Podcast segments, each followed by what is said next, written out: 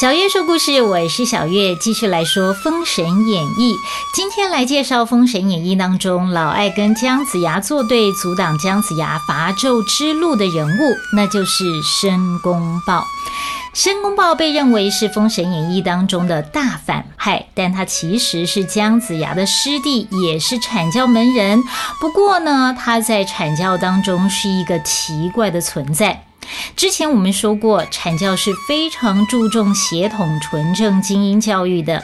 任何进入阐教的人都要经过严格的考核，所以阐教教主元始天尊门下才会只有十二金仙这十二个徒弟，不像通天教主的截教啊，什么人妖、动物，甚至是物件都收，所以截教的人数众多，有万仙教之称。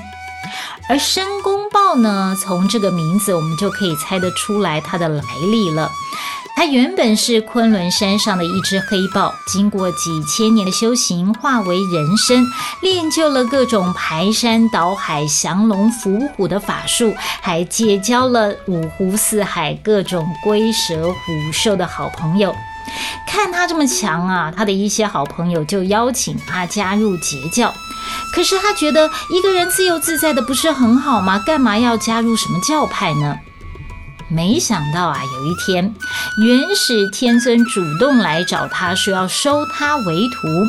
申公豹一听啊，眼睛都亮了。阐教那么自命清高，哎，现在却主动要网罗他，这是多么大的尊荣！仿佛他立刻比那些截教的好朋友那些人呢高出了一大截。申公豹贪慕那个尊荣啊，他就答应了。可是进入阐教之后，申公豹才发现，阐教的人根本不把他放在眼里。明明他就武功盖世，却没有人看得起他。封神这么大的事，居然交给比他还要逊的姜子牙去。申公豹觉得自己是受到霸凌了，他决定要抛弃师门伦理，跟姜子牙对着干。申公豹不知道的是，这就是元始天尊收他为徒的原因了。到底元始天尊心里面在盘算着什么呢？继续听我慢慢说。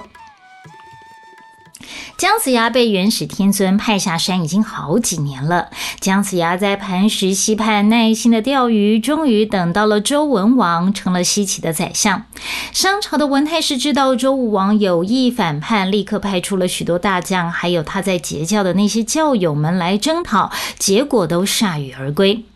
这次文太师请到了九龙岛四圣，这九龙岛四圣的武功差强人意，但是厉害在他们的坐骑，他们骑的是碧岸酸泥花斑豹狰狞。这字怎么写呢？你们也不用知道，反正呢，你可能一辈子也用不到，但是光听这个名字啊，就知道不简单了。因为他们都是凶猛的上古神兽，所有的马只要看到他们，就会被他们的恶气冲到，立刻四肢酥软，站不起来。这么一来，仗也不用打了，立刻举白旗投降。遇到这么厉害的敌人，姜子牙只好回去跟师傅元始天尊求救了。元始天尊立刻把自己的坐骑四不像送给姜子牙。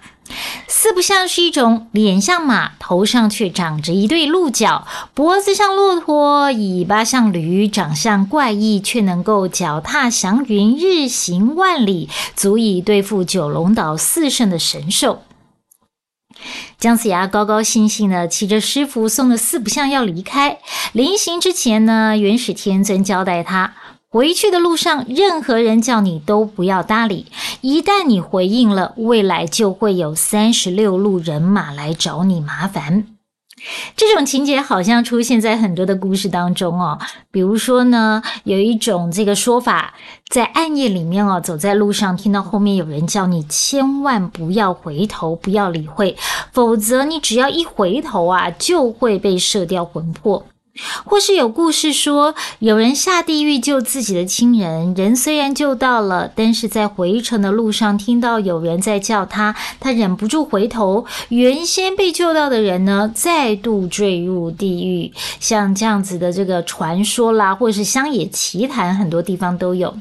好了，果不其然。姜子牙才走没多久，就听到有人在叫他。姜子牙原本还不想搭理，但是呢，那个人不放弃啊，又连叫了好几声。最后，那个人大叫：“姜子牙，你也太无情了！我跟你同门修行四十年，你现在做宰相就了不起了，连我这个师弟都不理。”姜子牙一听啊，原来是自己的师弟申公豹。姜子牙想，都是同门中人嘛，打声招呼应该没有关系。于是呢，他就停下了脚步。没想到申公豹一开口，却是满嘴的挑衅。他说：“师兄，你修行不过四十年，只会一些五行之术，凭什么师傅让你去封神呢？你有什么本事啊？”姜子牙回答说。嘿，我是没什么本事，但这是师傅交代的任务，我就算粉身碎骨也要去完成啊！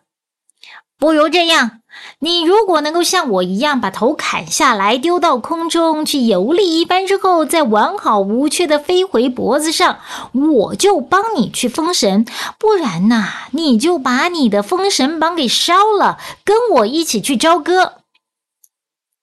姜子牙呢？不知道是个性老实，还是被申公豹的一番话给迷惑了，居然说：“啊，头都砍下来了，怎么可能飞回来？好，如果真是这样，我就跟你去朝歌。”申公豹一听啊，立刻拿出一把剑，把自己的头给砍了，抛到空中。只见那颗头在空中飞来飞去，姜子牙看的都傻了。这时飞来一只白鹤，一口把申公豹的头给咬走。姜子牙吓得大喊：“师弟呀，你的头被叼走啦！”申公豹的头不见了，身体还直挺挺的站在原地，没了脑袋。申公豹也没有办法做出任何反应。这时南极仙翁出现了。南极仙翁可以算是元始天尊的军师。其实姜子牙离开之后，南极仙翁一直在观察姜子牙的一举一动。看到他被申公豹耍得团团转，终于忍不住了，下来往姜子牙的后背打了一下，大骂他说：“呆子，这点幻术你也当真？你师傅不是叫你不要理任何人吗？怎么不听啊？”姜子牙还想要帮申公豹讲话，但是南极仙翁却说。申公豹一直对你不满，是我让白鹤童子变成白鹤，把他的头叼走的。一个时辰过后，头如果还没有回到脖子上，申公豹就会出血而死。只要他死了，你就没有后患了。姜子牙一听，居然同情起申公豹，还帮他求情。他说呢：“师弟他的千年修行不容易啊，您放过他吧。”南极仙翁劝姜子牙。你如果放过他，他不放过你呀！到时候他会叫三十六路人马来找你麻烦，你就后悔莫及了。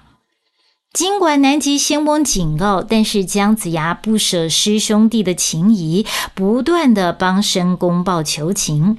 南极仙翁无可奈何，只好要白鹤童子把申公豹的头叼回来。申公豹的头一放回脖子上啊，就活了过来。没想到申公豹活过来之后，开口的第一句话居然是责备姜子牙：“姜子牙，我是你师弟，你居然要毁我的头！”姜子牙帮自己辩护，南极仙翁也帮姜子牙说话，说要不是姜子牙求情的话，你申公豹早就没命了。但是申公豹不领情，反而说。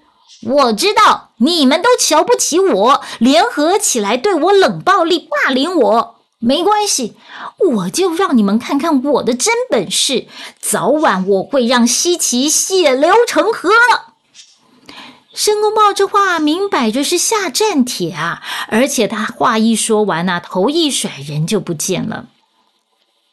姜子牙听了，愣在原地，被南极仙翁一番指责之后，带着惶惶不安的心回去西岐。南极仙翁则是回去跟元始天尊报告，没想到元始天尊不但不担心，还笑着说：“哈哈哈哈，这是他的命啊！不过这也是好事，通天教主要他的弟子老实待在洞中修行，避开劫数。如果截教的人全都避开了，去哪里凑足封神榜上三百六十五个人呢？申公豹口才好，人脉广，跟截教很多人都有交情。他要是跟姜子牙同一阵线，我才担心呢。现在好了，他想要跟姜子牙作对，就一定会去鼓动截教的人出来。子牙虽然会辛苦点儿，但那都是过程，完成封神才是最终的目标啊！南极仙翁恍然大悟，当初元始天尊要收申公豹为徒，他还觉得奇怪。原来元始天尊早就布局好了。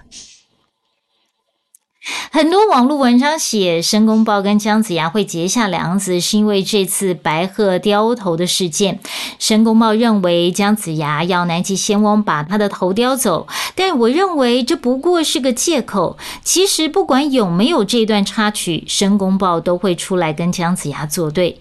毕竟申公豹在阐教里面受了太多的闷气，他以被霸凌者自居，反弹起来那个威力当然是相当庞大的。的就像韩国女星宋慧乔演的《黑暗荣耀》，宋慧乔主演的角色受尽了霸凌，让她决心复仇。而申公豹呢，明明那么有才，却被冷冻；而姜子牙那么霸咖，还被重用。申公豹当然是羡慕、嫉妒、恨啊！其实呢，我很同情申公豹这个角色，他不过是被元始天尊利用的棋子。他虽然兴风作浪，煽动大家出来对付姜子牙，但是说穿了，他的心思是很单纯的。也因为这样子，他才会被利用。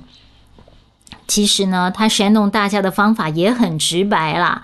那些人会被鼓动，只能说一个“欲”字。他们想得到名声，想得到荣华，最后却都上了封神榜。关于申公豹如何煽动别人去对付姜子牙，有兴趣的朋友可以去听我在滋滋线上听，也就是孜孜不倦的滋滋上面呢有完整的《封神演义》的说书。另外呢，三彩文化也出版了由我所改写的《封神演义》，里面呢也有详细的内容。最后呢，来讲讲申公豹的结局吧。有一次呢，姜子牙在跟截教的火灵圣母对战的时候呢，火灵圣母用他的浑元锤把姜子牙打下了四不像，摔死了。还好呢，十二金仙之一的广成子赶紧喂了他一颗仙丹，才让他起死回生。没想到姜子牙才刚醒来，元气都还没有恢复，申公豹又来找茬，而且呢，还提起了当年他的头被。叼走的事情，可见申公豹有多恨了。申公豹拿起一颗天珠，打中了姜子牙的后背，把他打落四不像。就在他要取姜子牙性命的时候，巨留孙及时出现。巨留孙呢，也就是土行孙的师傅，他早就受到元始天尊的命令，用捆仙绳啊，把申公豹捆了起来，把他带到元始天尊的面前。元始天尊生气地说：“你这孽障，姜子牙跟你有什么冤仇？你要跟他作对，三番两次要截教的人去阻挠他，还好我事先防范，不然封神大业都要被你给毁了。”现在我把你压在麒麟崖下，等到姜子牙封神之后，再把你放出来。申公豹大声喊冤呐！元始天尊就问我哪里冤枉你了？你明明就想害姜子牙。不过如果我把你压在麒麟崖下，你又有借口说我对你不公平了，是不是？不如呢，你自己发个誓，保证不再找姜子牙麻烦。申公豹只好发誓说，如果他再阻挡姜子牙封神的话，就拿自己的身体去塞北海眼。于是元始天尊就放了他。这里看起来元始天尊好像对申公豹的行为很生气，其实呢，我觉得他都是在演戏呀。要不是申公豹在中间搅局，截教那些人怎么可能会出来？那又怎么能够凑足封神榜上三百六十五个神呢？现在人数还没有凑齐啊，所以绝对不能把申公豹压在崖下，但是也不能够放任他，让姜子牙再度陷入死结。所以元始天尊只好吓吓他，让他自己发誓，等到封神大业完成之后再来处置他。但是单纯的申公豹呢，并没有识破元始天尊的诡计，也没有汲取教训。后来在通天教主摆出了万仙阵要对付阐教一伙人的时候，他也在当中按住截教的人。等到万仙阵被破了以后，申公豹趁机逃走，却被元始天尊身边的白鹤童子发现，向元始天尊举发。